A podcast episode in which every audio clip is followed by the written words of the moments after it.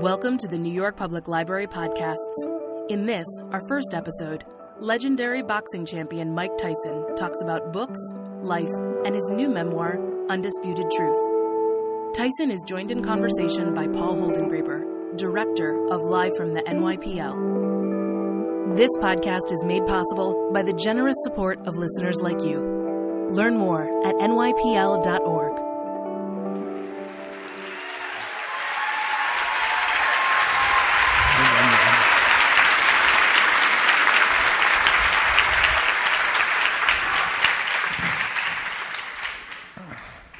doing? You know, before I got on stage, you said, relax. You're fighting against yourself. You were telling me to, to in, in some way, just learn how to move slowly and not make it so hard upon myself. Is that right? Pretty much. So I want to begin with an image. Um, if we could put, pull up the photo number one, here is the cover of your book. No words on the cover, just your photo. I'd like you to, to react to what you see there. Oh, wow. A reluctant with surrender. Yeah. What did you say? A reluctant surrender. A, le- a reluctance to surrender. Yeah.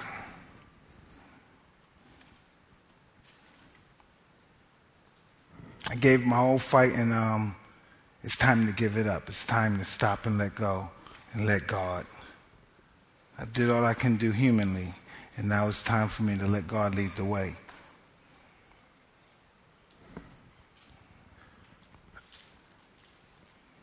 You see, I see, I see something so strong, and I also see some sadness in that. Um, the sadness is over. There's no more sadness. I have nothing to be sad about.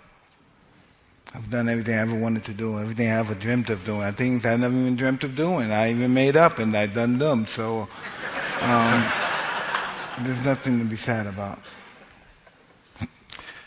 You, um, in January 2003, you had a tattoo put on your face, and you said, I hated my face. I literally wanted to deface myself. It's in the book. Yeah. An amazing comment.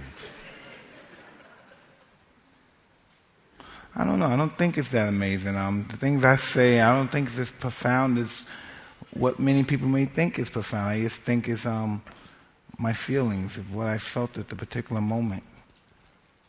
You know, and um, I always had a, I always had a very um, complex life, and um, I always had a, I never had a good psychological opinion about myself, and that's because of my upbringing and my um, my view on uh, my life and my view of um, just um, my whole barometer as a person. And so I just, um, I never grasped that, um, that love of that, I, that particular identity of myself. What, what you, you've told the story, but I'd, I'd love our audience to hear a little bit about what this tattoo is. Well, listen, um, I, I was, um, I was high. I was smoking some weed and, um, and drinking. And I went to this gentleman. I said, I want a tattoo on my face. And I wanted the tattoo. I wanted, um, what did I want? I wanted hearts or something on my face. I wanted something ridiculous on my face. And, and, and lots of them. Yeah, lots of them. And he wouldn't do it. And he said, um, no, I'm not going to do that. And he said, I don't do no racist stuff. I don't do no disgusting stuff. I do only art. And he said, come back in a week and I'll discuss, I'll look for something. And Then he came back and he said, I found some tribal markings. And then I changed a few things and I said, yeah, I'll try that. And then this is what we came with. And it's a, a tribal yeah, symbol Maori, from Maori. Yeah, from the, um, the New Zealand um, indigenous people. What, what I find remarkable, Mike, in this um, in this memoir is in this confession, as it were, is that it is very much in the style and in the tradition of some of the most extraordinary confessions, memoirs that have been written. I mean, I place this within the context of Saint Augustine and Montaigne and Rousseau and people who laid their heart bare, who just spoke as it is, who told as much truth as they possibly could. And in thinking about that and thinking about the, the fact that in this you have included so many sides of yourself the, the great with the despicable, the strong with the less strong, your whole, your whole existence in some way. I was thinking of a line of George Orwell where he says autobiography is only to be trusted when it reveals something disgraceful. A man who gives a good account of himself is probably lying, since any life, when viewed from the inside, is simply a series of defeats.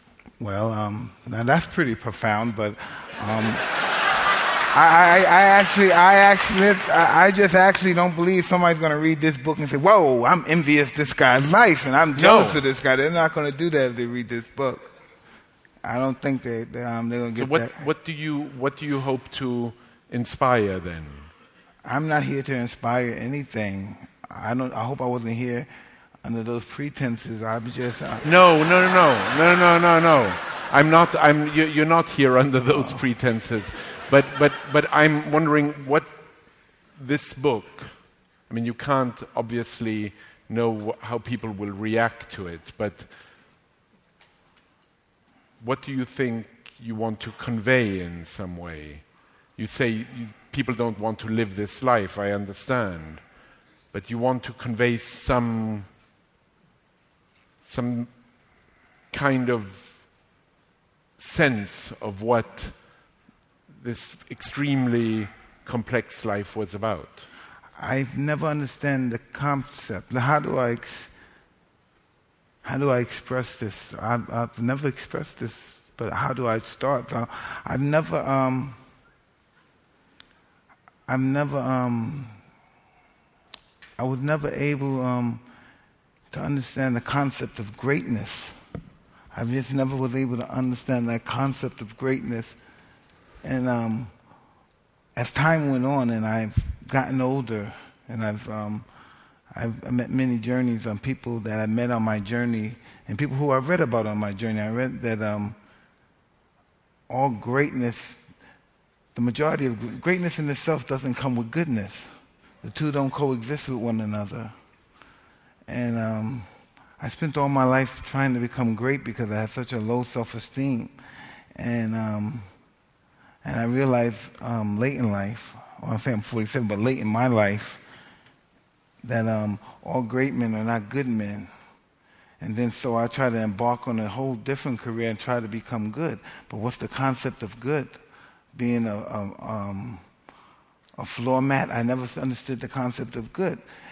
the concept of good is pretty much then I must be a politician because politicians are always striking for goodness and always trying to win votes from people. And only, only reason that we win votes because they believe that we're good. So how do we live in those two dimensions at once? You want that greatness for self gratification, but you want goodness from a human perspective. And I and I, I really have no idea, no clue how do I um, how do I juggle both of them and be in harmony. And then in all actuality, they don't exist. You have to pick a side. What are the qualities you admire in people? Um, yes, um, desire. Um, I, I respect a person who's willing to die for what he truly wants. Even if it's love, even if it's a, a woman, whatever it is that he truly believes in, and that he believes that he, he um, it transcends him to that um, that level to um, demand um, for love for instance um, I look at love as a, a command to just rise to your greatest potential you know and um, that's how people should feel their objective should be to rise to their best potential in life. If it's to lose 30 pounds, if it's to pass a test, it should be um, to win a fight, to be, um, to be admired by people all over the world. It should allow you to rise to your greatest potential, that you look at yourself in the most grandest fashion.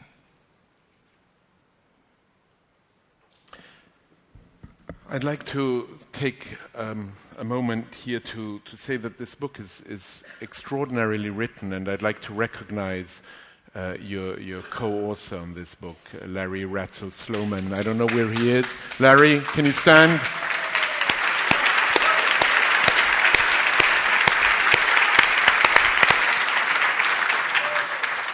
Now, um, I'd like us to go on a journey, on the journey of your of your fight. It's a journey of the book. It's a journey of where you started out in, in New York, in Brooklyn, in Brownsville, okay. and where you ended tonight at the New York Public Library. I'd we like don't have enough time for that. No, no, wait, wait, no. We don't have enough. No, no, no. We, we, we actually we, don't. we, we, won't, we won't go through all of it, I promise you, but we'll go through some highlights.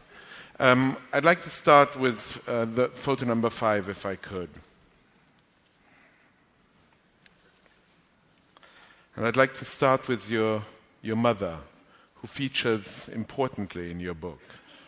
And um, for you to tell us a little bit about your upbringing in, in Brownsville and your, yes, your relation with your mother, and what a day looked like for you when you were five and six and seven. Well, um, wow, this is interesting. Um, my mother's um, she's a she's a Southern woman from the Virginia area, and um, this is what I found out later. And um, I only can remember for a small period of, a small, real small increment of my life that I lived in Bedford Stuyvesant in the uh, early middle 70s. Um, eventually, we had to move. Um, we were evicted. Um, we had to leave the house. All of our furniture was um, really politely decorated um, the concrete outside, so we had to, me and my brother, I guess we had to sit um, on the furniture to wait till my mother can get a place for us to stay. And it was just after that, it was pretty much hard times, welfare. When we moved to Brownsville, which was a much more aggressive neighborhood. And um, it just wasn't good. It was just um, crime infested, drug infested na- neighborhood. And it was very aggressive. And my mother had um, knew a lot of men. Her and her friends knew a lot of men. It wouldn't be um, it wouldn't be abnormal for me to um, come from one of my friends' houses to come from outside a, a man and a woman is in my one of my mother's room. Or my mother's in the room with a man and a woman, and we can't go in the room, but we have to stay outside in um, the kitchen, perhaps, or the living room, and we can't go in the back of the room until they're finished and that's just how our life's been. And um, as time went on, I've learned um, to while people were in the back that I would, um, and they fell asleep, I would go in their pockets and take their money. and that's just how it's been. That's just what it was all about. Um, I learned how to steal at a younger, young, young age. Very young age. Yeah, very young. I learned how to steal. I learned how to um, when my mother's friends were in her house, they were drinking. I learned to go in their house from a fire escape and rob their house while they were downstairs drinking with my mother. And that's just um, that's just what I learned to do in my life. And you you ended up um, going to school, but stopping school at a very very early age. Well, well, people used to pick on me in school because they, um, they, bullied you. I mean, you had yeah, the, oh, such an did they bully me? Yeah, but. Um, yeah, they used to bully me in school. And so I never went back to school. So when my mother used to send me to school, I would just be hanging around the school, walking around the school. And if the, um, you know, normally we have security guard, the truants officer that see me, I would take off and run or hide in a building, abandoned building. But um, normally, um, my mother knew I wasn't going to school. Then I met some guys one day, and they they pursued to ripping me off, and they realized I didn't have no money. Um, and then, um, but on lunchtime, I used to go in school and eat lunch, and then leave school again. So, um, especially when had been um, meatballs and spaghetti. So um, one time these guys um, they wanted to rip me off, and I didn't have no money, so they asked me, "Do you want to fly birds with me?" So I said, "What do you mean?" They said, "You want to fly with us?" And then I realized that they um, they took me to this abandoned building, but they wanted me to get my milk. The milk climb the fence and throw milk crates over to them, and I didn't understand why they wanted the milk crates, but I did it anyway because I was kind of scared. But and then they had took me to this abandoned building. I didn't know what they were going to do to me in that building, you know. So when I went up there, I saw on the roof they had pigeons. And then after that, I never went to the, um, I never went to school again. Once I found that I had a pigeon coop, and I could be these guys' flunkies and go to the store for them. And if the birds were horrible, they were in horrible conditions. So the birds would fly for a little while, then they'd land on another roof, and then make me get up and go on that roof sure and get the birds off the roof. So I would go to all these roofs that the, the lady birds flew on and scare the birds off, hoping that they would go back to the roof where the guys were. And I thought that was pretty cool because I felt wanted because at least somebody wanted me to do something for them. So the next day, instead of going back around walking around school, I went to the pigeon coop. And the guy saw me and he said, Excuse me, young man. They said, What the fuck are you doing? And they started throwing bricks at me and while they were on the roof. And I said, Hey, hey, I just came around to see your guys need me to do anything for y'all today, like help with the birds or go to the store for you. That's all. But they had thought that I was coming back around to steal their birds. And I had no concept of stealing birds back then. So I just, um. the concept developed later. Yeah. yeah. I just wanted someplace to, I just wanted someplace to hang out instead of walking around the streets all day. And uh, some weird guy be asking me to get in the car and suck their dick or let them suck my dick or something when I was outside just waiting for school to come out or waiting for the lunch um, to appear. So I would be on the roof with these guys who I didn't know, who might have killed me also, right? So um, they yeah, go and then they throw down some, go to the store and get some cigarettes and get a knee-high soda. After throwing bricks at me, you know, and so I go upstairs, and um, so the guys go like this.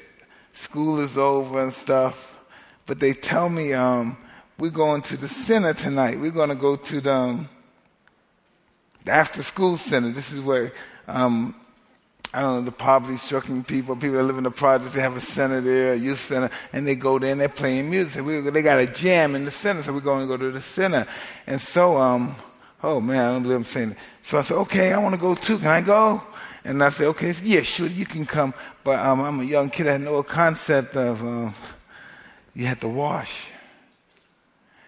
Um, yeah, and so when I went to the center, I said, oh, fuck. I still had the bird shit on me from the. Um, so I still have the bird shit and all the stuff, the tar and stuff from being in the pigeon coop, helping them build the coop. So, you know, we have tar paper, so we have to put tar to put the tar paper in the coop. And we're doing our own little um, home design network on there, right? And so um, I have tar on me and I have bird um, done on me. And so when we go back, I never went home and washed. I just had the same clothes I had on. And when I went there, the kids that was on the roof that brought me to the roof, they all had new clothes on. And they all laughed at me. And everybody started laughing at me, and I was scared and embarrassed. I started laughing too. And um, one of the guys that was on the roof, he had said, um, what the fuck, you dirty little motherfucker? What you come around here looking like that? Don't you ever wash? And he said, you better meet me at the roof. Meet me tomorrow, motherfucker. Meet me at the roof where the birds where you met me today. Even though that guy wasn't his pigeons, but he was there. He was looking for one of those other guys' brothers. He was older. He said, meet me at the roof. You hear me, shorty? Meet me at the fucking pigeon. Where you were today? And I'm a, I'm a schmuck. I'm like, yo, schmucko. So um, I went. I met him early in the morning, just like when you're going to school. So I met him at the pigeon coop. And from, oh man, and from then on, me and him started robbing houses. He taught me um, he taught me how to rob houses. He, t- he taught you how to pick locks. Well, that too, but he, he taught me how to rob the houses. And um, because I was younger than him, so he would tell me to knock on the ring the doorbell, knock on the door. And if someone comes over, say you're looking for this guy, he'll give me a Jewish name or something. He'll give me some name. He just knew what to say, the right stuff and what neighborhoods. And um, I didn't know. I didn't, and then I found out nobody was there. He would pick the locks. He would have to keep pick the locks we would go in there, um, we would find money, guns, jewelry. It was just wow. It was just such a rush being in somebody's house and you see that, that luxury there and it's yours. And um, he didn't give me much money, but he bought me a lot of nice looking clothes. And he said, you go back to the center looking like this. Don't forget, you hear me, motherfucker? You go be looking like this.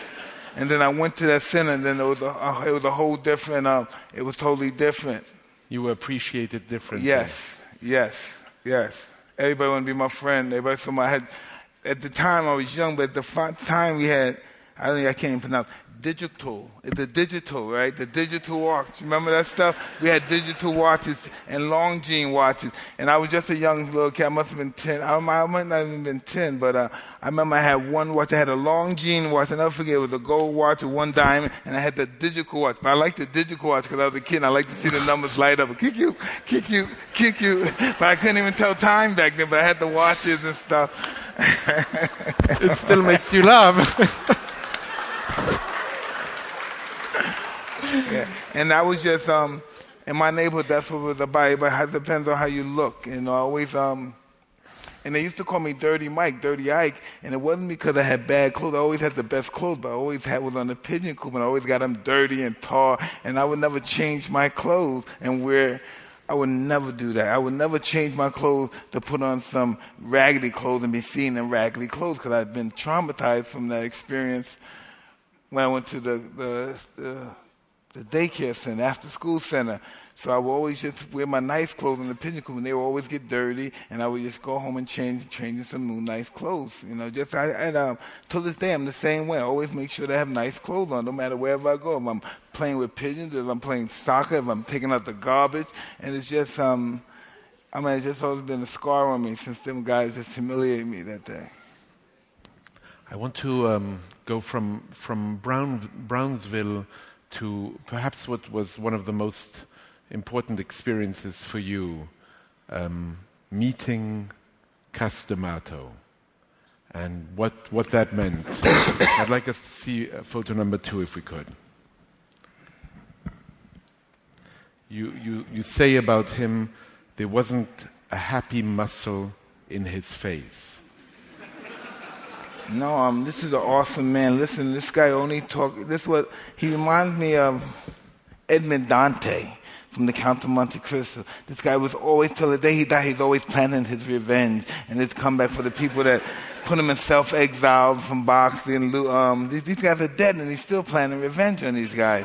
And he's planning. Listen, he's planning. Um, he's planning revenge on the guys who worked for this guy, but didn't didn't like the guy anyway either. But he wants to he wants to go after them too, just because they worked for him, you know. But they they didn't. They, you know, it was just crazy. They didn't have nothing against us, but Cus hated those people just because they knew him in any kind of capacity, and he always planned for his um his great comeback in boxing. Channel for me, Cus. Tell me. I mean, you write in the book among my very favorite passages are those passages where you channel Cus, you tell us what he said to you and the incredible impact he had on you. In, in some way, he's not only a mentor, but he's also nearly a medium. I yes, um, I never um, in my whole listen. This is really interesting. Number three. What is he saying to you? He's telling me um, what this guy always tells me. He says, I'm allowing my mind uh, to get the better of me. Your mind, you don't have your mind on your work. You're not being disciplined. He, he, really, he really knew that. He always believed that his mind could heal anything. He believed if he had cancer, his mind could heal cancer. He was a strong believer that um, your body um, only purpose was to carry your brain. And, you know, um, he was just um, amazing, man. Tell me more. Tell me more because he, he, he had such a huge impact on you. He told you things early on that nobody had told you before, and he believed in you in a way that nobody had paid attention to you before. He, you went up to his gym, he heard you walking up, he knew, he saw in you something quite immediately. Wow, I can't say that because I might, um, I might get emotional, and I don't want to. He taught you some techniques, which I'd like to, you to demonstrate slightly. Um, no, I don't. Uh, no, uh, uh, the peekaboo. I mean, I was trying to understand what that all meant. Well, the peekaboo was a, really um, I don't know if he's No, it was, showing it you was that. really there. a cruel style of boxing. It basically kept both your hands up, and it basically you twist at your waist and you move, and you you come forward, make the guy miss, you counter punching, and it was pretty much um. It's, it's really pretty much he really discovered it from karate. He watched karate people do it and just move, get to one position and, and punch with everything you got with bad and mean, ferocious intention. And most of his fighting was mostly psychologically. He believed um, physical, the physical actuality of boxing was only 10% when the mind was 90%.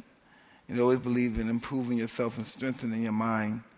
And you really couldn't do that just by talk. You had to do it by action and practice. But he, he, one of the things he did with you was talk to you.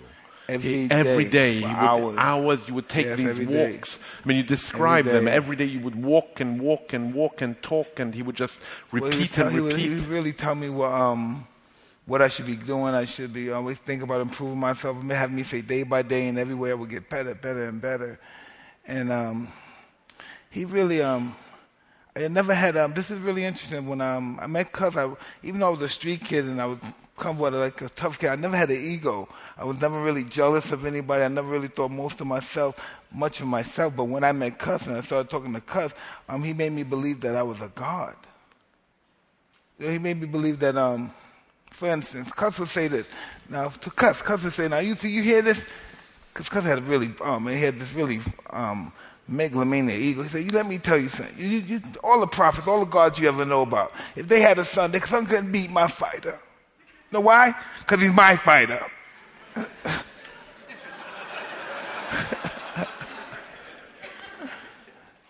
But he also taught you how to, he built that ego, but he also told, taught you how to be mean. He believed, you know, there's a quotation here in the, line, in the book where you say, Cus wanted the meanest fighter that God ever created. Someone who scared the life out of people before they even entered the ring. He trained me to be totally ferocious in the ring and out. Yeah, and that's what I was. that's what I was. Yeah. That's why I'm here.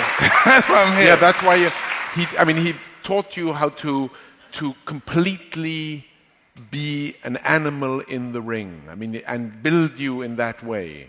No, but an animal, but a sophisticated animal, a smart animal, the lion and the fox. You know what I mean? I could also, I could beat the vicious guys, and I could outsmart the slicksters. So I was, um, I was pretty much didactyl in that, that apartment, pretty much. Um, but the, um, what really was um, the turning point is that there was nobody that could reach the core like Cus could. No one could um, inspire me. Um, I don't know. Um, You know, you, you mentioned that in, in some way he he was even more than a father to you, a father you didn't have, but he served in some way as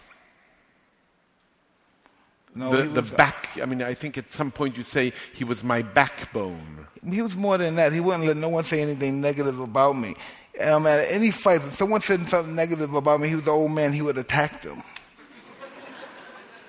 Literally. Yeah, physically. he wouldn't let nobody allow any negativity to even seep through my um, anything seep through my psychic. You know, everything was that um, I'm invincible. I'm a savage. I'm ferocious, and the smartest savage. I don't even think that way anymore. He also had you read a lot. Yeah.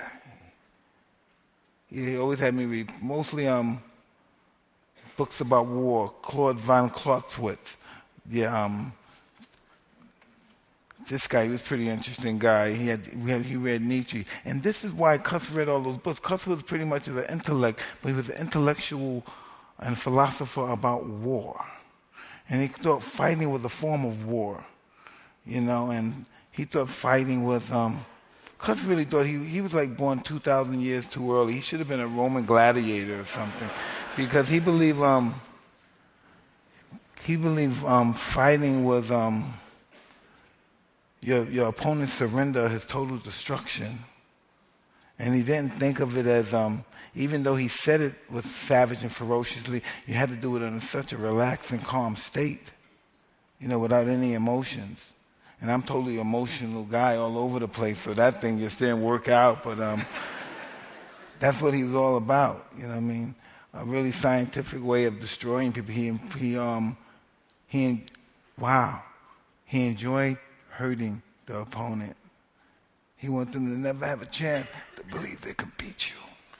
But you know, hurting the opponent, and this is a very important um, uh, uh, part of what you, you describe in the book, is an undisputed truth. You, you describe the fact also that hurting the opponent was co-substantial to boxing and may now be leaving it in some way.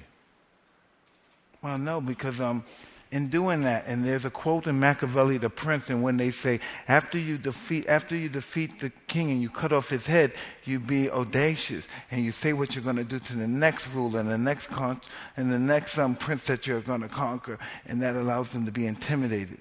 It um, it speaks volume. You know. Um one of the people I've, I've interviewed here a few times who I know fairly well is Werner Herzog, the German filmmaker. Oh, that's my buddy. Uh, he loves you. Um, um, and, and Werner said, you know, you ask him a question from me. You ask him why is he interested in all these Frankish uh, uh, kings? Why is he inter- He actually asked me to ask the audience, who in the audience knows ab- about Pepin the Short? Well, you know about Pepin the Short. Oh, absolutely. And, and he said, you know, Mike Tyson will know who Pepin the Short is. He will know about Clovis. He will know about the Frankish kings. Why does this matter to you? And he asked me to ask you this in this way. Where does that curiosity for Pepin the Short come from? I don't know. It's my, um, it all comes from my insecurity of being poor and not having nothing, being insecure and being, um, um, yeah, that's what it is. Um, obscure. I never wanted to be obscure. I was born in obscurity and I never wanted to deal with that again. I never wanted to be that. And they came from obscurity. Um, Clovis came from obscurity from only one perspective. He was a king at 15 years old when his father died.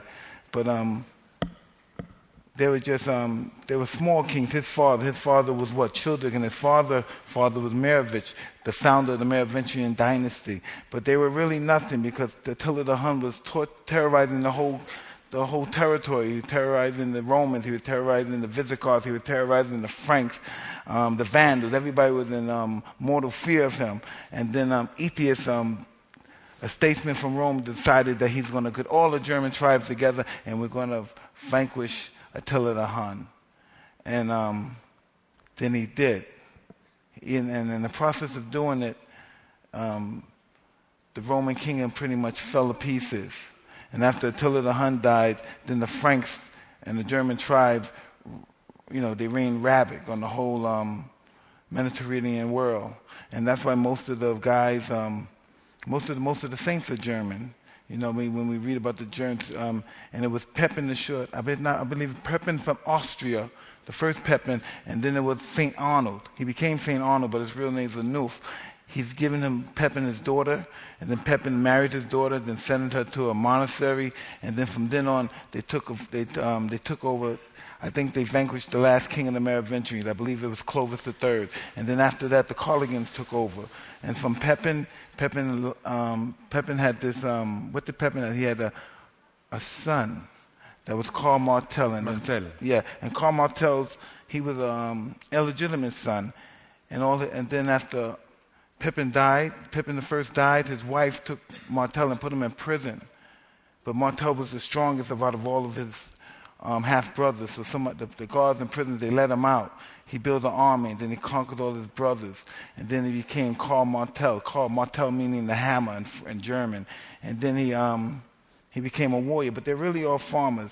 And then the Arabs came into power, and the Arabs um, pretty much they pretty much conquered the whole part of Europe, definitely France, and then they came to a place I believe it was Tours in 735, and then Karl Martel he, he built up a tribe and he made an army, and then he conquered all the Arabs and he saved Christendom, because without that victim, we would all be speaking um, we all be speaking um, Arab right now.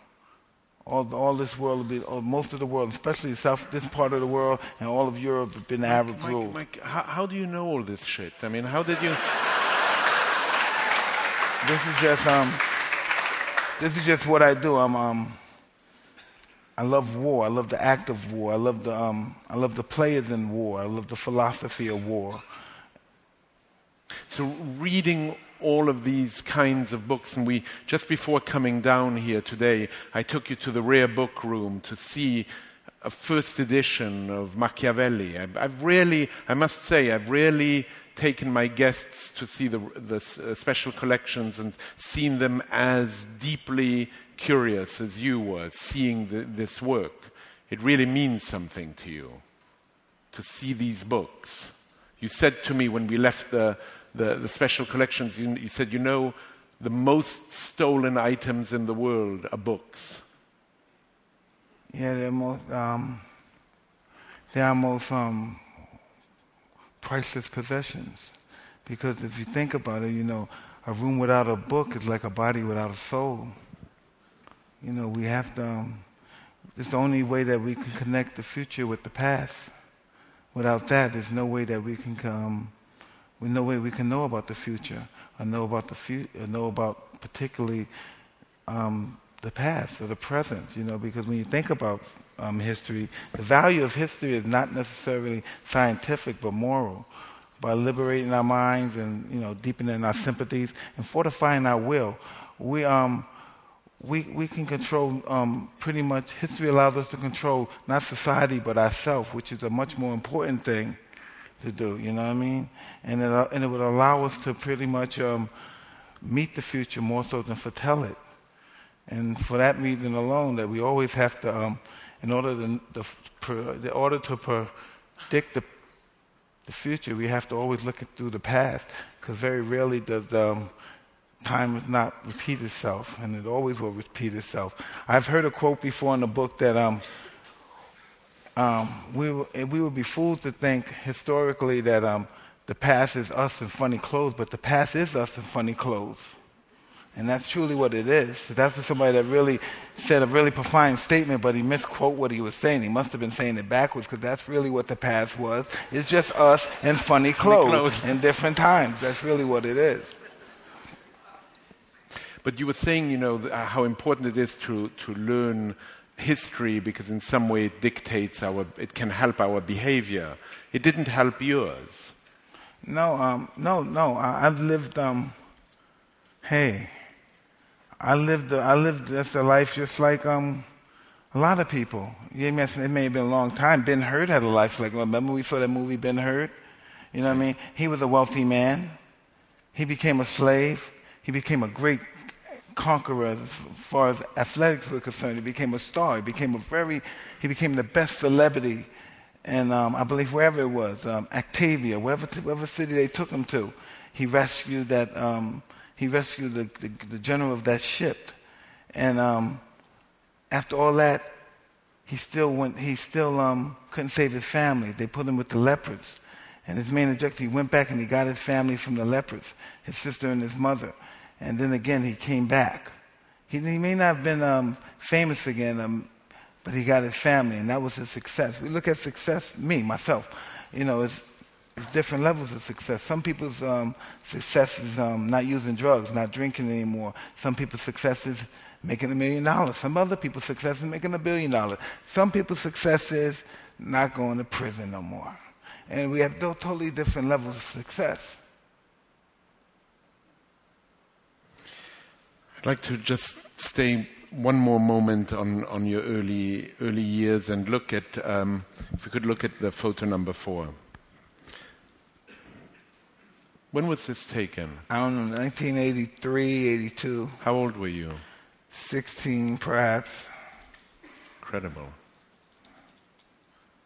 You see, I have that part in my hair. I remember looking at all the old fighters. They always had wavy hair, and they had the part in their hair like in the 1910 and the 20s. I wanted to emulate them. It was the only way. I, I couldn't make it as Mike Tyson, tough guy from Brownsville, Brooklyn. I had to look at myself totally greater than I actually was, or whatever I dreamt it was. It was, totally it was always very fictional who I believed I was. And this was after two years, or two years or three years with Cus. Probably three years.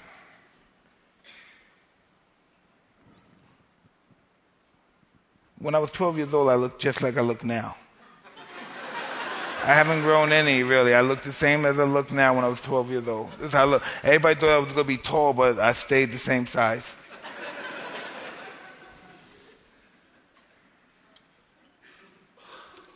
It's just such an incredible picture.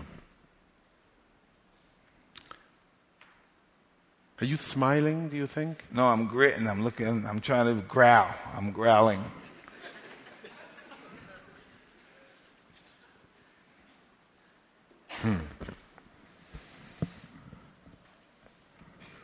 What I'd like us to do now is to have a little master class with you. Uh oh. We're going to we're going to sh- watch a few fights, Okay. and we're going to watch them. I'd like to explain. We're going to watch them without sound, and I don't know exactly what I'm seeing, but I'd like you to tell us what what Okay. you see. And so the f- and the no. Um, are you are you covering up? No, no, no. I'm, I, this is not going to be. Hey, I don't even know. Uh, I don't even watch this stuff. I try so deeply to avoid my past and boxing. well, you know what? gotta It's it's Oh, actually God. we're going to watch other boxes. great. All right, great. We'll, we'll, we'll watch maybe one with you because I think Okay. would be a missed opportunity to have you here and not watch one with you. But we're going to begin because also, you know, the what I was mentioning to you about Herzog and all those, tho- those that the history you loved. You loved the history of boxing. You loved meeting Yes. Max Schmeling. Yes. You, lo- I mean, you, you speak about in the, that page where you speak about meeting Max Schmeling up in, in Harlem, and I mean, it's just No, fantastic. I met Max Schmeling in Las Vegas. in Las Vegas. Yes. Who am I confusing with? Was it Joe you, Louis? You're confusing me with the story that Joe, uh, Max Schmeling, when he heard Joe Louis was broken, doing bad, he You're right. left from Germany. And no, came and to you Harlem. you're absolutely right. Max Schmeling went up to Harlem, but you you loved meeting all these old fighters. But you, Absolutely. but you also loved reading the history of boxing. Yes, because I wanted, I wanted, um, I just wanted to be the best in what I did, so I wanted to know the history of it. I wanted to know the origin of it. Do you feel that boxers are doing that now today? Well, no, no, they can't. No, I, I well, at least I don't know. I don't want to be um, ignorant and say I'm the only guy that ever did this, and it's only about me. I would like to believe that, though, but um, I'm not going to be. I don't want to say that.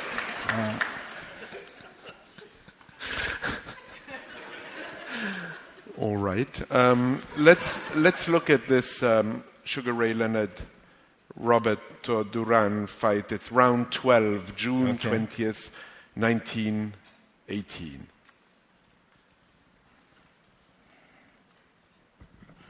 Yeah, this is the moment I knew I wanted to be a fighter. Watching two masters fight. Whoa, whoa, whoa, whoa, whoa. What's happening? There's two fighters waiting for, just setting up, waiting for a moment right now. Any moment he's ready. He's ready to land a punch, but his head moves. As soon as he thinks he's dead, then he moves his head. But then watch this guy. He's getting ready to punch it with a dazzling combination. But he can't hit. Both guys are fighting. It's almost like it's um the fighting stage. is choreographed. They can't hit each other. But they're both punching. Very tight to the 12th round. And I didn't really know if I was going to be a fighter or not, but after watching these guys, I knew.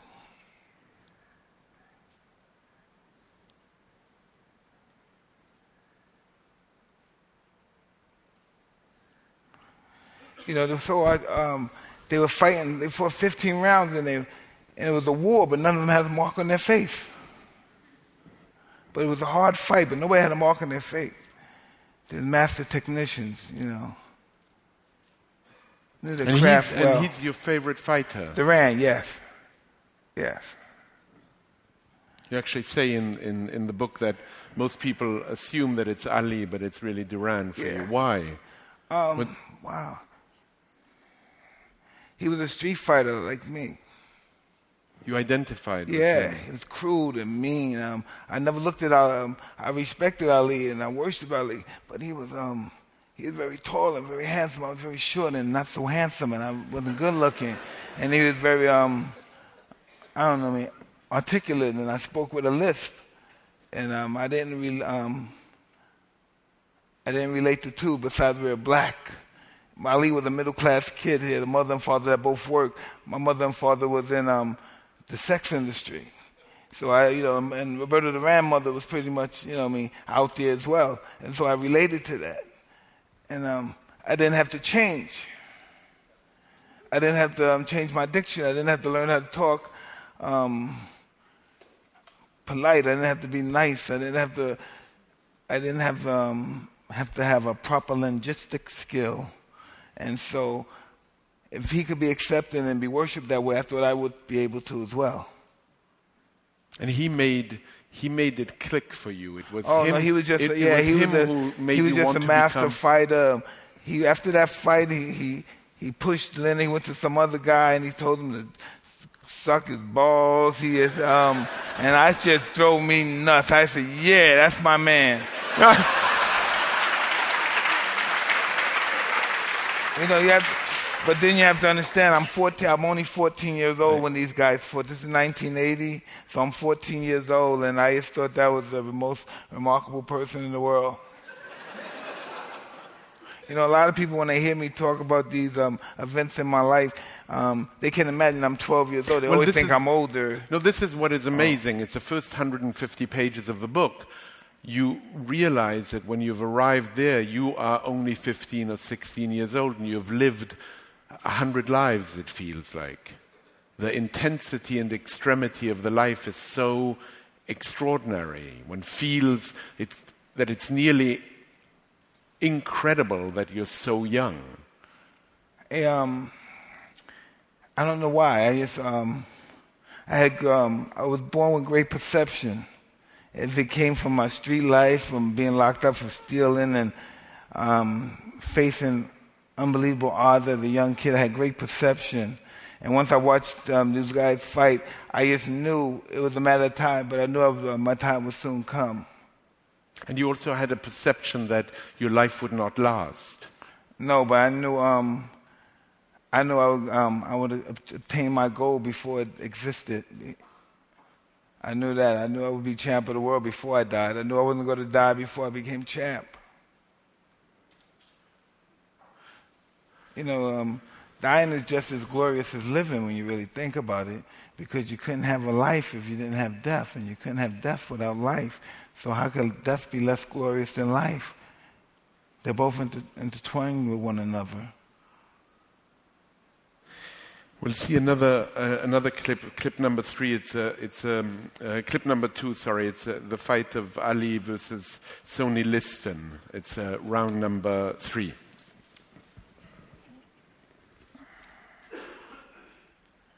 This is a great fight because this fight, Ali was um, he was a young man, and believe it or not, before Ali came on the scene, this guy was a monster. This guy was um, this guy was a oh man, he was a juggernaut. Um, guys, um, he didn't even have to hit the guy. Only thing he had to do was walk in a circle around him until they dropped dead of a heart attack. And um, he was just a mean. Listen, this is a bad man. This man right here is really a bad man, inside the ring and out. This guy terrorizes cities by himself. Um, he, goes, man. Police start. Police try to um, question him. He knocks them out. He breaks their jaw. Um, he puts them in comas. This is the man. You, this, this is a guy that you only you read about in, in fables and stuff. This is a real bad man right here, inside the ring and out. And because Muhammad Ali, um, you know, you have to only talk to guys that within this era and know about fighting. Ali has so he has superseded this guy so bad that people forgot about him. But before Ali came on the scene, this guy did, um, man, he made boxing look so easy. He made it look very easy. This is the Mike Tyson of the of the '60s and late '50s, right here. You can never, you know, Ali. The reason why Ali beat these guys because Ali, believe it or not, Yeah, I was wondering what did he have that that Ali had the will to win like nobody that ever lived in boxing. he had the what? The will to win. he's um, we look at Ali, and when, when you think about it, right, you see this guy Ali. Ali is um, in all actuality, um, he really passes more as a male model than he is a fighter. when you think about it, um, no, really, really. If you just look at Ali, he's more of a male model than he is a fighter. But he's a ferocious animal. He's almost like um, he's like a ferocious savage saber-toothed tiger with a, a very pretty face, and um, that's what we don't see. That's what we just don't see that in these kind of people, and that's what he was. He was just a you man. He had, his pain threshold was just out of this world, and he was just um, the quintessential is um, prototype of the great fighter. And he did everything wrong. You know, he pulled back. He never punched to the body. You know, and he just um, he What wore do you people mean? down. Explain this to me. What- Ali what- never threw a body punch in his career. Okay, so you. You know what I mean? I don't He know never- what you mean. he never hit anybody in the chat in their career. I, I, You know, I, never- I No, was. he never- I was hit- exactly Oh, I'm how- sorry, okay, okay. But listen, Ali, um, No. Ali never punched to the body, hit anybody in, the, in his whole career to the body, and Ali just um, he believed, believed Ali believed that he was truly a god, and nobody on this planet could beat him. And how dare you even think that you could beat me? You So and he came on stage with that, oh, uh, everything that he everything that he believed he projected to his opponent. You know, um, now how to look when you really look at how does Ali beat George Foreman? Huh? How does Ali beat Sonny Liston? How do you beat these guys? How did he even beat Joe Frazier? Fighting the way he fights. He beat them because he refused to lose. You know what I mean? He was just a remarkable human being. And, and this is, uh, I mean, in, in some way, you and Ali have something in common there through Cus D'Amato, because Cus D'Amato also taught you this will to destroy and to win at any cost. Well, Ali wasn't a destroyer. Ali was um, more of a manipulator. He made you believe that you couldn't beat him How did he do that? because he, he told you you couldn't.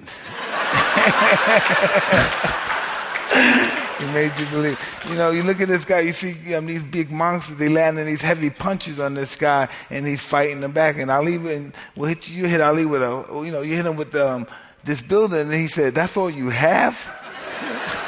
Your sister hits harder than that, and he just he talks really bad about you in the clinches, Ali.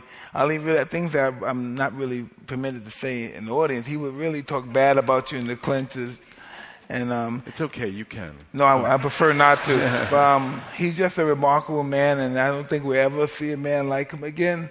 And um, he's just man, incredible. But, but when, you, when, you, when you say he, he spoke, he did it while he was fighting. Oh, absolutely. But it was more than what he took. It's what he believed and what he um, accomplished and how he beat the guy. He, he, he beat you with his punches. But um, he's just, um, we're never going to see a man like him again. Not in the ring. No, never. Well, um, with that in mind, I, I think we should uh, maybe see one more Ali Ali fight. All right, let's do it. Yeah, let's. Um, clip number three: Muhammad Ali versus Joe Frazier. wow. This is Ali fighting Joe Frazier in 1971. Ali's been um, Frazier. Round eleven. He's around 11. He's been exiled for three and a half years. Joe Louis, Joe Frazier's been very active. Ali have only fought three fights in three and a half years, and he's fighting um, one of the roughest fighters in the history of boxing. A really perpetual motion, don't give you a moment's rest. He's constantly on you, throwing hard hydrogen bombs. Look at him; he never stops. He never stops. And don't, hey, don't get me wrong. Joe Frazier went to the hospital because Ali put a real, you know, old-fashioned ass whooping on him. But listen, he never stopped. He never stopped. He has never stopped. He was perpetual motion. Both of these guys, him, George Foreman, Joe Frazier, and Muhammad Ali, their birthdays only a few days apart. They're all Capricorn. You know, the biggest ego in the, in the astrological signs. Capricorns never admit to their wrongs and stuff. They're always right. What's happening here? I mean, he's. He's talking. Oh yeah. He's talking. He's talking. But as, as I was saying earlier, what make great fights, right? Joe Frazier, um, Joe Frazier despises him. Joe Frazier hates his guts. You know what I mean? And that's what brings out the best of Joe Frazier because he really despises Ali. He thinks Ali is pretty because he is. He thinks Ali thinks he's better than him because he does. And um, look at Ali, he's fighting back. But Joe Frazier, he's taking, he's taking seven punches to land one. But when he landed, he sure lands it. And, uh, Look at him. Oh, he's still hurt. This man is out on his foot. But look, whoa, oh, down he almost went. Look at him. His jaw is fractured. Look at side. Look at look at Ali's right jaw. It's swollen like a golf ball's in there. But he's still fighting. Look at him. He's a little guy, but yeah, I hear you. He, he's a little guy, but he's an animal. Oh man. He never stops coming. He never comes. He makes all your causes, everything you believe. I'm fighting for my mother. I'm fighting for my, my brother who's dying for cancer. He makes all your cause a fucking lie.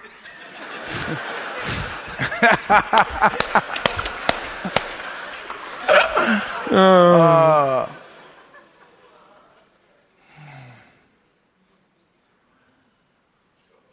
This is one of the greatest fights in the history of the world. This is the first time two men have made $2.5 million for a fight. Both of these guys. This is 1971, and that was a lot of money back then. You know, I was, I was, I, I didn't know anything about money back then, but I'm sure Paulie Herman's around here, and two and a half million dollars, that was a lot of money back in 71, right, Paulie? Yeah, okay. that was a lot it of money. feels like a lot of money to me now. Yeah. Yeah. Yeah, well, listen, um, I wouldn't turn it down now either, don't get me wrong. Um, um, I can say we, we have that in common. Um, now, let's look at a, a couple more clips. Uh, clip number four. This is a fight you're in. Oh, Uh, no. No, I'm sorry. We have to. Okay. Reggie Gross, June Yeah. 13th. Yeah, 98. Reggie Gross. Reggie Gross is a real tough guy. He's a spoiler. He beat a lot of undefeated fighters. And um, everybody thought he was going to go at least 10 rounds with me and give me a tough fight. But um, this was the Madison Square Garden. Do you recognize Cus, Cus's hand there? Um, I used to remember what Cus taught me. I don't see nobody's hand. I used to know um, I have to move my hand. I have to be very elusive. And I know um, I want to hurt him desperately. I want to dismantle him. Um, when this is over, everybody's going to know my name. And the people that I fight after him, oh, they're going to fear me. My whole objective was Cus, um, Cus was an interesting guy. He had the concept of fear down to a science. And um, that's pretty much um, how my reign consists of, of just fear. And on occasion, some guys like him, who's a tough guy, they would try to fight back. And that would just um, allow me to excel at an extremely high level. Hey, check this out. Um, watch, watch his explosion and punches. Watch him. He's going to do a barrage of punches right now. He's going to throw a real beautiful combination at me. Around 10 punches. Check it out.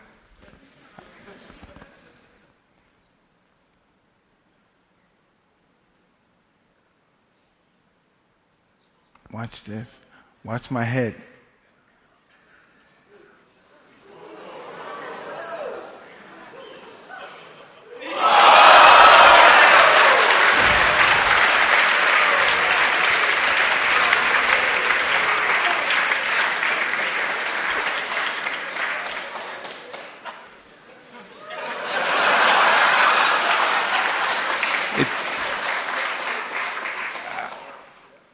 Does it feel that way? Uh, uh, just, I mean, I mean, it felt like a, a a cosmic release here. I mean, everybody just. No, I mean, um, what does it? You know, I, I I feel like asking you, what does it feel like to both be the recipient and to give these punches? I mean. Is there any? I mean, it's an experience which I don't think I'll ever have. but um, you know, well, you know, That's funny you say that because most people, um, what I do for a living, they avoid their whole entire life. yeah. I don't know. I just um, I wanted to make Cus proud. That was my whole existence for fighting. I wanted to make him proud. I never knew what it was like to have a fighter. Um, no, excuse me, a father. So now I understand what some kids must feel when they can't make their fathers happy. because he, um, he would do anything for me. I was just, um, and, and um, I don't think that way now. I was just, um, I was just disappointed that I didn't kill them back then. that was just my main objective because I wanted to succeed so bad, and I was failed, and I, the, um, the fear of not succeeding was was worse than dying. So I just wanted to make sure they never got up. I mean, and Cus had it down to a science. I mean, a science of, of hurting, of maiming. Well, he allowed them to hurt themselves. Um, for instance, I was a kid um, in an amateur tournament, and somebody had came over to me and said, that was a one, I knocked out a guy quick, and he said, wow, that was a wonderful fight. I must have been 14. And um, I shook the guy's fucking hand. And I was, thank you, sir. Thank you, thank you, thank you, right? And Cus came over to me and he walked me and he said, um, you know him? I said, no, no, because he's just a nice guy. He, he congratulated me on my knockout. And he said, um, what do you mean, nice guy? Explain to me. What do you mean? You like him? You think he's good looking or something? What do you mean, nice guy? Tell me what nice guy mean. What do you mean by nice guy? And then I just, um, I went in the show and he said that because I know I did something wrong. I did something wrong. And what did you do wrong? Um, I talked to somebody. I was kind to somebody. I was nice. And he talked to the guy and he turned to the guy and he said, Don't you ever talk to my fighter again. Do you hear what I'm saying? You do not know my fighter. Don't you ever talk to him again. If you want to ask him a question, you ask me. If you want to know anything about him, you ask me. If I ever hear you, if I ever see you go next to my fighter again, you have a problem. And then I realized um, not to ever talk to somebody. By um, um, proceeding asking me to shake my hand, try to shake my hand right now. Let's try to do it. Go through the procedure. Go through the procedures. Just go through the procedures. No, it's been like this. Go like this. Hey, congratulations, good fight. Oh, I see. You you asked me no, Yes. right? Go ahead. And um, I think I won't. I won't do it one that was the beginning of that whole intimidating thing. I was a little kid and I realized You don't talk. don't talk to them. Um, just look at them like you want to kill them. And I know that just sounds so bizarre now because we're all older now, but can you imagine being 14 and you just everybody that's over 200 pounds, you could be a lawyer. You never had a fight in your life, and I'm sizing you up. And that's just how it's always been. You always, I was always in a constant state of war with Cus. You know what I mean? There's always intimidation, always sizing people up, because that's what Cus was. Because you also didn't trust people. Yeah, Cus never trusted anybody because, you know, of course, he had a fighter, Floyd Patterson. And Who Floyd, left him. Yeah, but Floyd's a very religious guy, and he trained Floyd since he was a little kid. And um, Floyd was a Catholic. And it was this, um, in the 50s, there was this lawyer, very influential lawyer named Roy Cohn. And Roy Cohn had got some, um, what was it, a cardinal at the particular time to meet Cus. And the cardinal told um, Floyd that Cus was a bad Catholic. And he left Cus, and, uh, and Cus was the kind of guy that went to um, burn candles in church. He never went to church again after that. And um, that's just what it was. He's always believed somebody was going to betray you. So he said, You're going to betray me too. You're going to go away. You're trying to go off your money. You're going to leave me. And at that time, I didn't know what he was talking about because my whole, my whole identity, my whole life was just to be here with him. And I have a family now. And I couldn't conceive of it, believing these people, uh, uh, Cus. And that was his whole dream, believing that everybody he um, invested the most time um, in him disappointed But, him but the Cus most. also, Cus also died. How old were you when he died? well, 19 years old. You were 19 years yes. old. Do you feel that he left an unfinished job? Absolutely, but I don't know who am I. I'm just a I'm just a human being. But I, I don't mean as a fighter. I mean also, in a, in a way, he was beyond good and evil. He didn't teach you, as a mentor might teach you also, what it meant to be good. Hey, um, I was good. I was beating everybody. That's good. In my world, in his world, that's our world. Our, our world was winning and beating people and looking spectacular doing it. You know, it wasn't about anything. Our whole life wasn't about making money. wasn't about being rich. It was about um, Being glory. the best. Yes, and being the best. And nobody on the planet could beat us. That was everything. I, my whole life, he said, best fight in the world, best fight in the world. There's nobody on the planet that could beat me. I could beat anybody on the planet in a fair fight. And that's what I always believed. You know, I don't even dream think about that now, but just to be in that state of mind, I could be anybody that. I mean, I, one day I said this, and um, well, I'm so hard, um, so I, I'm so happy that I don't think that way anymore. I was having an interview, and I and I started thinking about Cus because Cus is pretty, you know, um, arrogant, and Cus said, uh, and I said one of Cus words. I said I was being interviewed, and I said, how many people in the pl- how many people in this planet? I said, what? Around five billion people, six billion. I said I could be every one of them in a fair fight, and um, that's what I believed at the time. But it sounds so good to say that, and um, I can't believe I had the audacity to say that. But that's what this. That's but, what but. Cus, Cus put you on a. One thing you said to me that struck me before we spoke tonight. You said Cus put you on a pedestal and then cut you down. Oh, absolutely. Um, I remember I was a young kid and I was getting put on the front cover of maybe Ring magazine at the time, a, a big time magazine it was. Could have been Sports Illustrated, but one of these magazines. I, I got put on the magazine, and um, there's a bunch of cameras around there, and I, I was feeling myself. I was, was smiling, laughing with the guys like I was a big shot. And then right after that, Cus said, um, grab the broom and mop and sweep, clean the gym. And uh, whoa, and that's just what I had to do. You know, I just knew my place with him. I just knew my place. You know, like things I would say with other people, I would never say with him. He would only have to call me one time, and I would be there. He would never like, hey, be there in a minute. But, but fame, which came so strongly afterwards, do you think it messed with your life? Oh, mess with my life? I, of course it did. I was never, I was never accustomed to handling that type of pressure. But he didn't prepare you for that. Oh, yes, he did. I just didn't listen.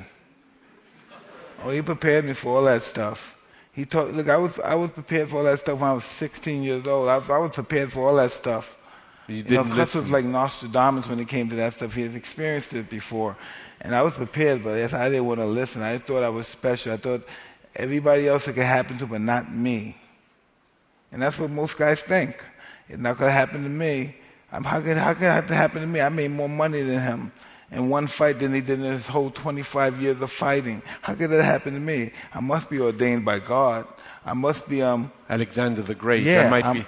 I must be, um, yeah, I did think that. I, thought- know. I did think that. I think I must be, um, I must be a descendant of the great warriors of old, all the gods of war, because I'm winning with the most simplest of ease. How could these guys even dare fight me? You know, um, but it was really all about Cus, and I forgot that. You know, I had a great teacher. You know, and not necessarily that I was a great fighter. I never think um, in my in my deep heart, I never think that I, I was a great fighter. I don't think I was a great fighter. didn't? No. Really? No, no. But I'm an incredible student. I'm a great, great, I'm an astronomical student that I can project greatness without being great. And that's why I succeeded so much. I would quote um, books, I would quote um, stuff from um, great warriors, um, Pericles, and all that stuff, and people would think that is incredible, you know. But um, it wasn't. It was just all um, illusions. Show? Yeah, and that's what um, and that's what comes with being um, a great entertainer. It's all about illusions. Listen, I'm going to beat six thousand people, six billion people in a fair fight. Come on. And no, as, as you said, it sounds um, good. but um, it can be believed, but it doesn't necessarily have to be true. And I can project that belief in the minds of others. As we slowly close, I still want to see at least one or two more fights. Oh, Um, November 22nd, 1986. Um, know we saw that one, forgive me. Um, November 1996, a very famous fight. Clip number seven.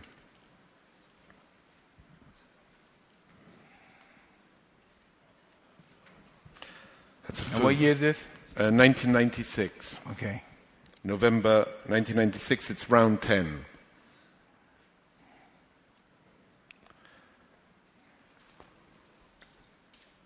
This is where you where Is this you the first fight or the second fight? first. All right.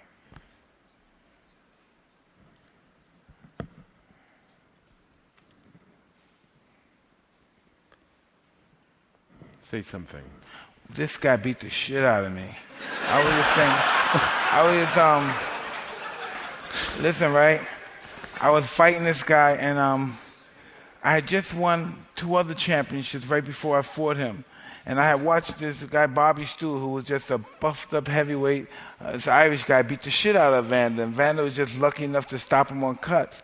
So I had won two titles, and I was up in my room smoking um, a bunch of blunts and drinking some champagne. And of course, you know, I had all my little prostitute girlfriends with me as well, right? And so I watched this fight, and I said, "Listen, oh, this is so magnificent punch right here." But I was saying to myself, um, "I'm not even going to train for this guy." Fuck him, right? But my friend Zip said, no, Mike, you got to train. I said, come on, man, you think I got to train for this guy? And you, as you see, this is what happened.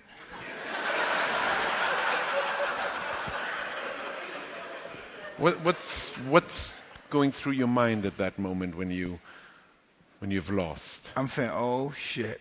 Um, I'm saying, okay, he got this one. I'll get him back again. So is, is, is boxing for you really about revenge? No, um, it's just that, you know, I, I never um, take my losses personal, you know, and that's very difficult for um, athletes of any any field to do. I've learned that from Cus. That's why he's been such a great mentor to me. You know how um, it's just not to be taken personal because it would drive you nuts, and I just knew that um, this is why, um, in all disrespect, and I'm not trying to be um, braggadocious or up, but this is why I'm successful now after boxing because I didn't take it personal. I'm not trying to even the score. Evander's still fighting. He's still trying to even the score. I'm not trying to even the score. I'm moving on to other places which are probably dark and um, places I've never been before, but I'm not afraid to go there. I'm not afraid. Um, I'm not afraid to um, lose in life. I'm not afraid to do anything. I won't do anything. Matter of fact, I won't do anything. Matter of fact, like my show, there's nothing I would do unless I have um, a possibility of being humiliated. If I can't be humiliated, I, if I fail, I don't want to do it. Because only by doing that, I would rise to my highest potential with, with the fact that I might be humiliated, and I don't want that to happen.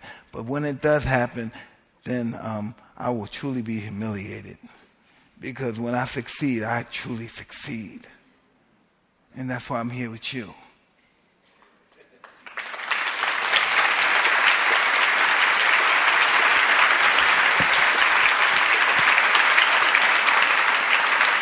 Um, gosh. Um, I'm going to have you read a couple of passages. Oh, no, that's going to be like being at a spelling bee for me. Okay. you know what? How about, how about I, I read one and you read one? Okay. Okay. Um, I, I want to make sure that people understand that I'm reading you. These, Okay. many of these words will be new to me. Um,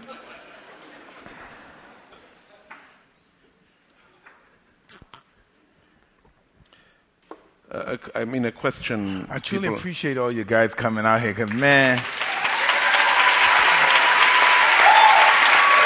really appreciate you.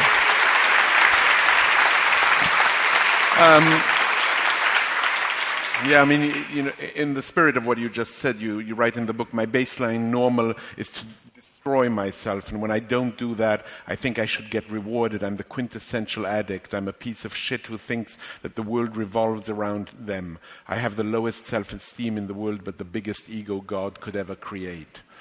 Um, have you remained sober since last summer? No way. God Okay. damn. What fun would that be if I if you don't you know, of course relapse is a part of recovery and if you don't relapse you don't recover. And of course I, I relapse you know. Does it make sense, um, before we read these, these passages, to, for you to have um, a happy ending?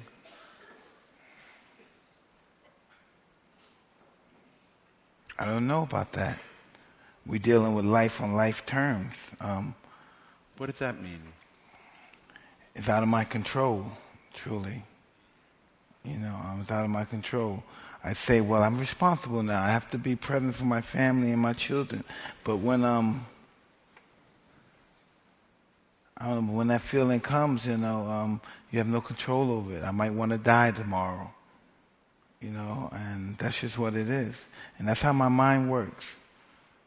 Maybe something may happen. I might get into, I might um, get into an argument with my wife. Something might happen. I might want to die tomorrow, and I might want to live, but I might have killed myself already. So um, I don't know how that goes. You know. And you want to die because there's been en- enough already. No, maybe I want to die because I want to know what it's like to die.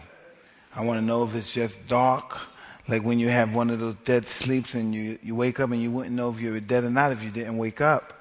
So um, I don't know. I don't know what I want to do. I just know right now I want to live and experience life, and and um, I don't know what life has in store for me, but I'm not afraid to find out. I'm not afraid of dying either. You know, um, what I think I'm going to do is I'm going to read just a little bit of that passage because okay. it's a long one. It's in the epilogue. It's extraordinary. It's, it's a passage in um, all in italics. Do, do, you know why it was put in italics? That whole passage. By, this um, whole passage. By all means, yeah. what is italics? Um, in indented scripture. Look here, if you you see, you see the difference. Be, it, it's highlighted. Why was it that way, Ratso? I mean, why was it? Uh, so it's, it's stream of consciousness. What it feels, I mean, I, um, it feels like you're talking. You're on a, on a long, long rant. Yeah, that's uh, what I do. Right, baby? Because when I'm angry with my wife, I'm even angry. I'm just talking. I'm just ranting. Yeah, yeah, but let me. I don't want to clean up this. I don't want to do that. I don't want to go to the store and buy this and that. God damn. Come cook food now. Uh, yeah.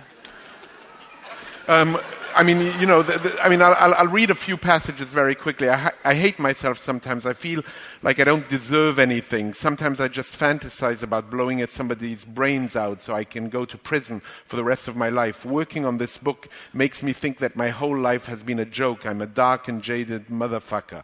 I hate living like a, I told you, I hate living like a peasant now. I don't know if I'll survive to the next day. I might ju- just say fuck it and jump and leave. Sometimes I can't sleep and then you say I'm awake The only thing I was I did was fight, fuck and bring in the kids.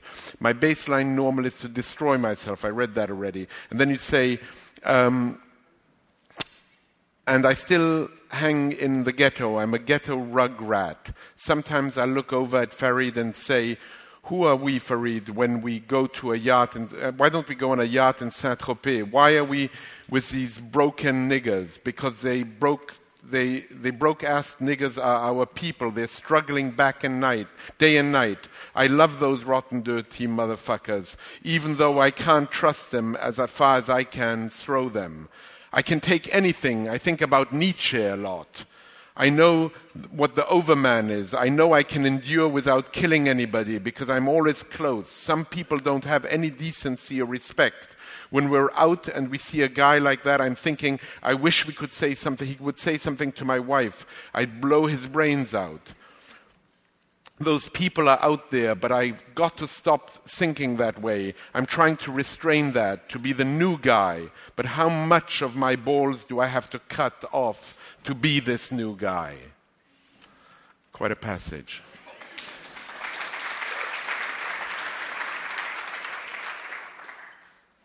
You know, that's just when I need a hug from my wife every now and then. I just really need a hug from my wife. I, that's when I'm trying to scare her into giving me a hug or something. I just, I don't know. Because sometimes she's just with the kids too damn long, and I just need a hug, a kiss sometimes, and I got to rant and rave, and I'm sorry, baby, I love you. oh, God. She's here. Your mother-in-law is here. Yeah, yeah. That's one awesome. of your kids is here. Two of my Two. kids. One is sleeping. One is yeah. here. Now let's um, let's finish with you reading something. Oh God. Okay. It's short. Here it is.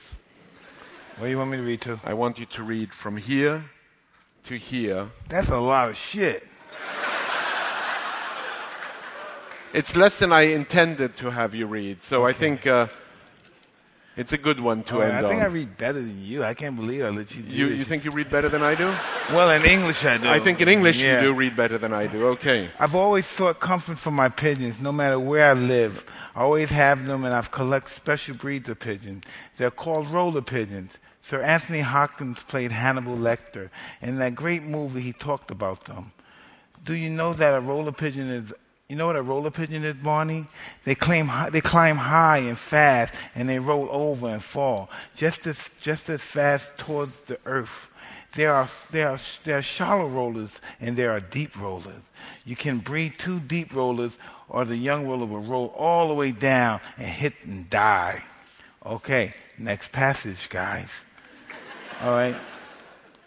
It is no surprise that I have an affinity for rollers. It is really, so, it is really something to watch them fly higher, and then all of, and then all the other birds. They fly higher than all the other ba- birds, way up on the top of the sky, and the, way in the clouds, and they just roll and roll and roll down. And if they're lucky, they pull out in time before they crash and head first into the ground. Rollers who are the offspring of two pairs of deep rollers can do that. They roll so fast that they create a suction and they can't open their wings. And if they, ex- and if they explode on impact, it looks horrific to us. But if, but if um, we put ourselves in, if we put ourselves into the heart of that bird, there's nothing like that feeling, plummeting down and rolling. It is a smorgasbord of endurance and endorphins, and a dopamine and adrenaline. Adrenaline. Wow, that was a good word. Okay, and um, and a little like snorting coke and drinking Hennessy while being hooked up in the, in the morphine drip. Both of my parents were deep rollers.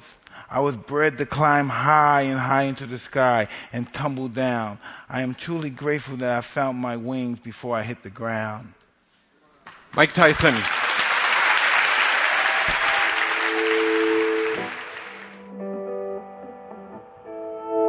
This podcast is made possible by the generous support of listeners like you. Learn more at nypl.org.